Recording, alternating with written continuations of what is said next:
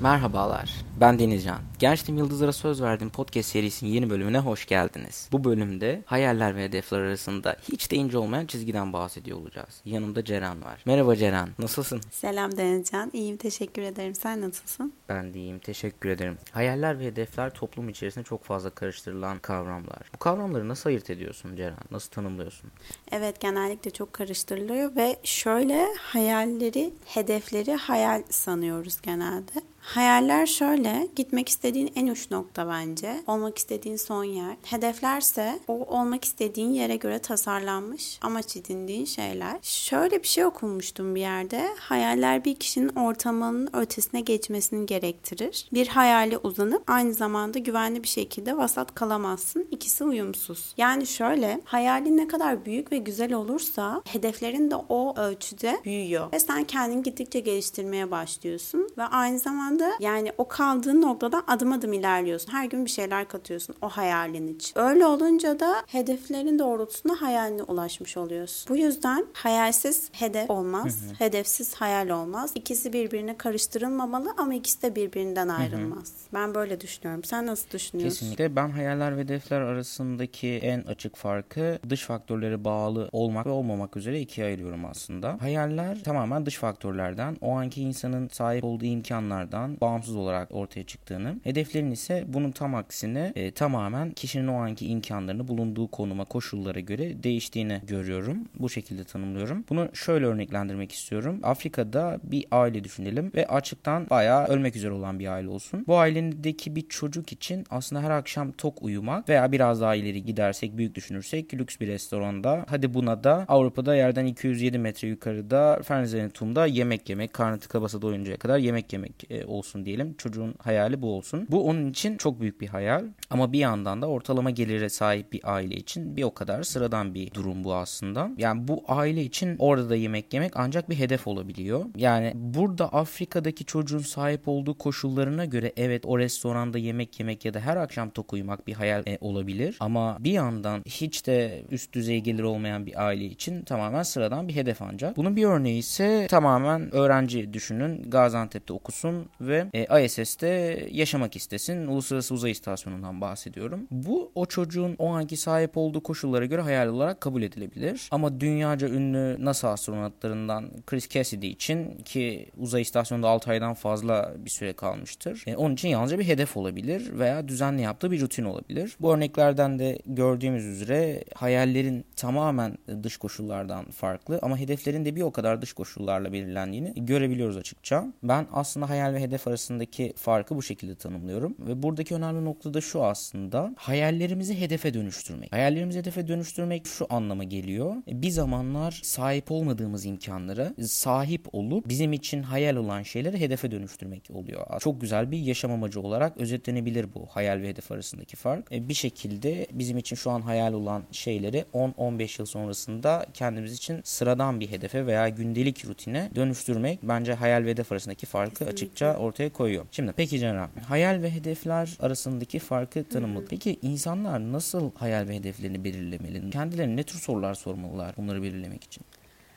Öncelikle kendini keşfetmeli, kendini bilmeli. Ee, önce hayalini kurmalı her şeyden önce. Hayalini kurmalı, hayalini kurduktan sonra da eksiklerini... Yani ben küçükken şunu yapıyordum. Ortaokuldayken her yıl iki tane kağıt yapıyordum. Birisine hayallerim, birisine hedeflerim. Yani baktığın zaman çok da doğru değilmiş. Yani şu an tekrar tekrar okuyorum ve çok da hoşuma gidiyor. Çok doğru hayaller kuramamışım ama bunu yapmak bana çok ilham vermiş. Hedef hedeflerimi yapabilmişim. Çok büyük hayaller kurmak, küçükken çok büyük hayal kurmayı bilmiyoruz. Yani öğretilmiyor bize aslında. Ama bunu bilip o şekilde bir şeyler yapabilirsek bence çok güzel olur. Yıldızlara söz vermeyi de deneyebilirler böyle. Yıldızlara söz verip hayallerini kurup ondan sonra da hedeflerini adım adım bir kağıda yazıp e, o hedeflerini her gerçekleştirdiklerini hedeflerin üstünü çizip yeni hedef, yeni hedef. Adım adım daha ileriye. Bir süre sonra zaten o hayalin içinde yaşamış gibi oluyorsun. Gerçekten. Hani o geriye dönüp baktığında o kadar uzak görünen şey aslında o kadar uzak değilmiş. Sadece eksiklerin varmış ve hedeflerinle bunları gidermiş oluyorsun. Yani dediğim gibi kendini keşfetmek ve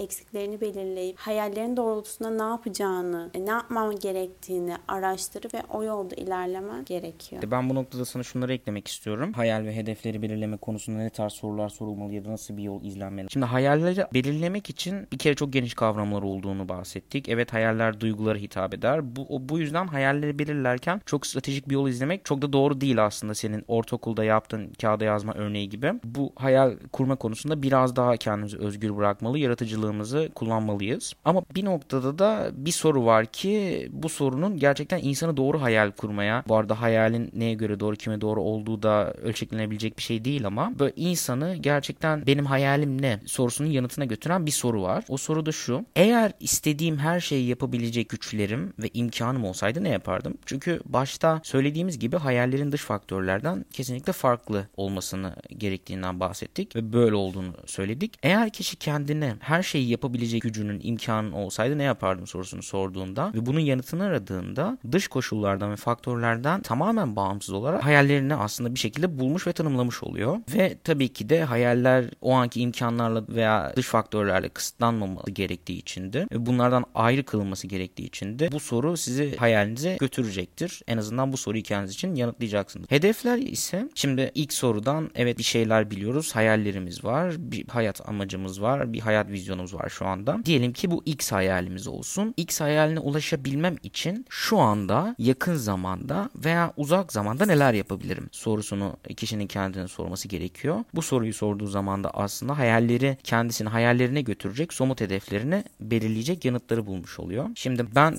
bunları şöyle örneklemek istiyorum. Bir kişi düşünelim. Bu kişinin hayali şu olsun: İnsanoğlunun yaşayabileceği ikinci dünyayı yaratacağım. Bunun öncüsü olacağım ve oraya şu anki dünyada var olan hiçbir problemin taşımasına izin vermeyeceğim. Bu problemler de savaşlar, şiddetler vesaire olabilir. The Artificial Planet'ten bahsediyorum ya da I S S gibi aslında uzayda tamamen yapay bir gezegen düşünün. Bunu kurmayı hayal eden bir genç insan. Peki bunu yapmayı hayal eden bir genç insan şu an ne yapıyor olurdu? Böyle birisi şu an ne yapıyor olurdu? Bu soruyu kendimize sormalıyız. Yani aslında hayalinizi belirledikten sonra, mesela yirmi yıl sonra bu hayali gerçekleştirecek kimse ya da o hayalinizi yaşayan kimse şu an ne yapardı? Bu soruyu bu e, hikaye için birlikte yanıtlayalım. Örneğin böylesi bir yapay bir gezegenin kurulmasına öncülük edecek kişi bir kere öncelikli olarak girişimci spiritine sahip olması gerekirdi. İnovasyon ve yenilikçilik yönü çok kuvvetli olurdu. Trendleri takip ederdi. Stratejik yönü güçlü olurdu. Problemlerle çok iyi başa çıkardı. Analitik zekası yüksek olurdu. Veya fizik bilgisi çok iyi olurdu. Veya uluslararası bir istasyon, bir gezegen kurduğu için beşten fazla yabancı dil bilirdi. E, gibi özelliklere sahip olması gerekirdi bu kişinin aslında. Peki bu özelliklere sahip olması gereken kimse şu an sizce ne yapmalıdır? Şimdiden girişimler kurmalı,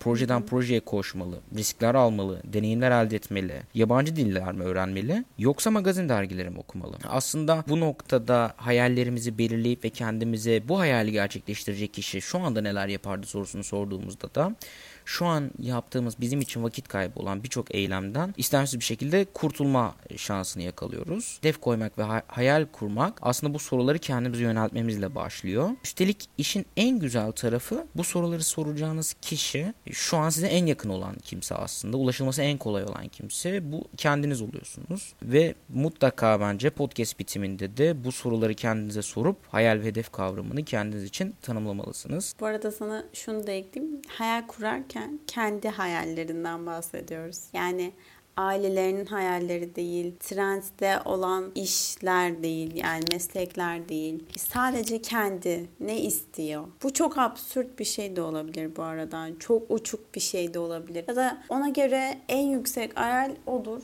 ve daha küçük düşünmek istiyordur. Okey, ona da okeyiz. Ama ne istiyorsun? En başta kendin için.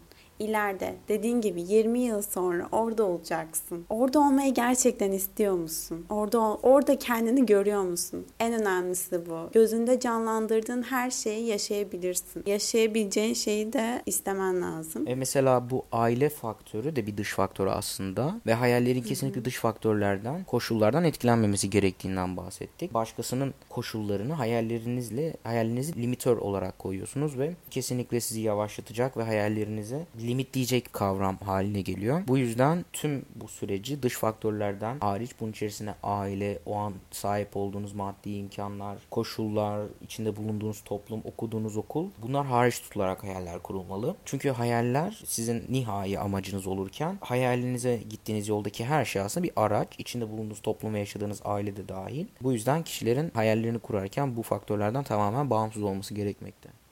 Yıldızlara bakmayı ve söz vermeyi unutmayın. Görüşmek üzere.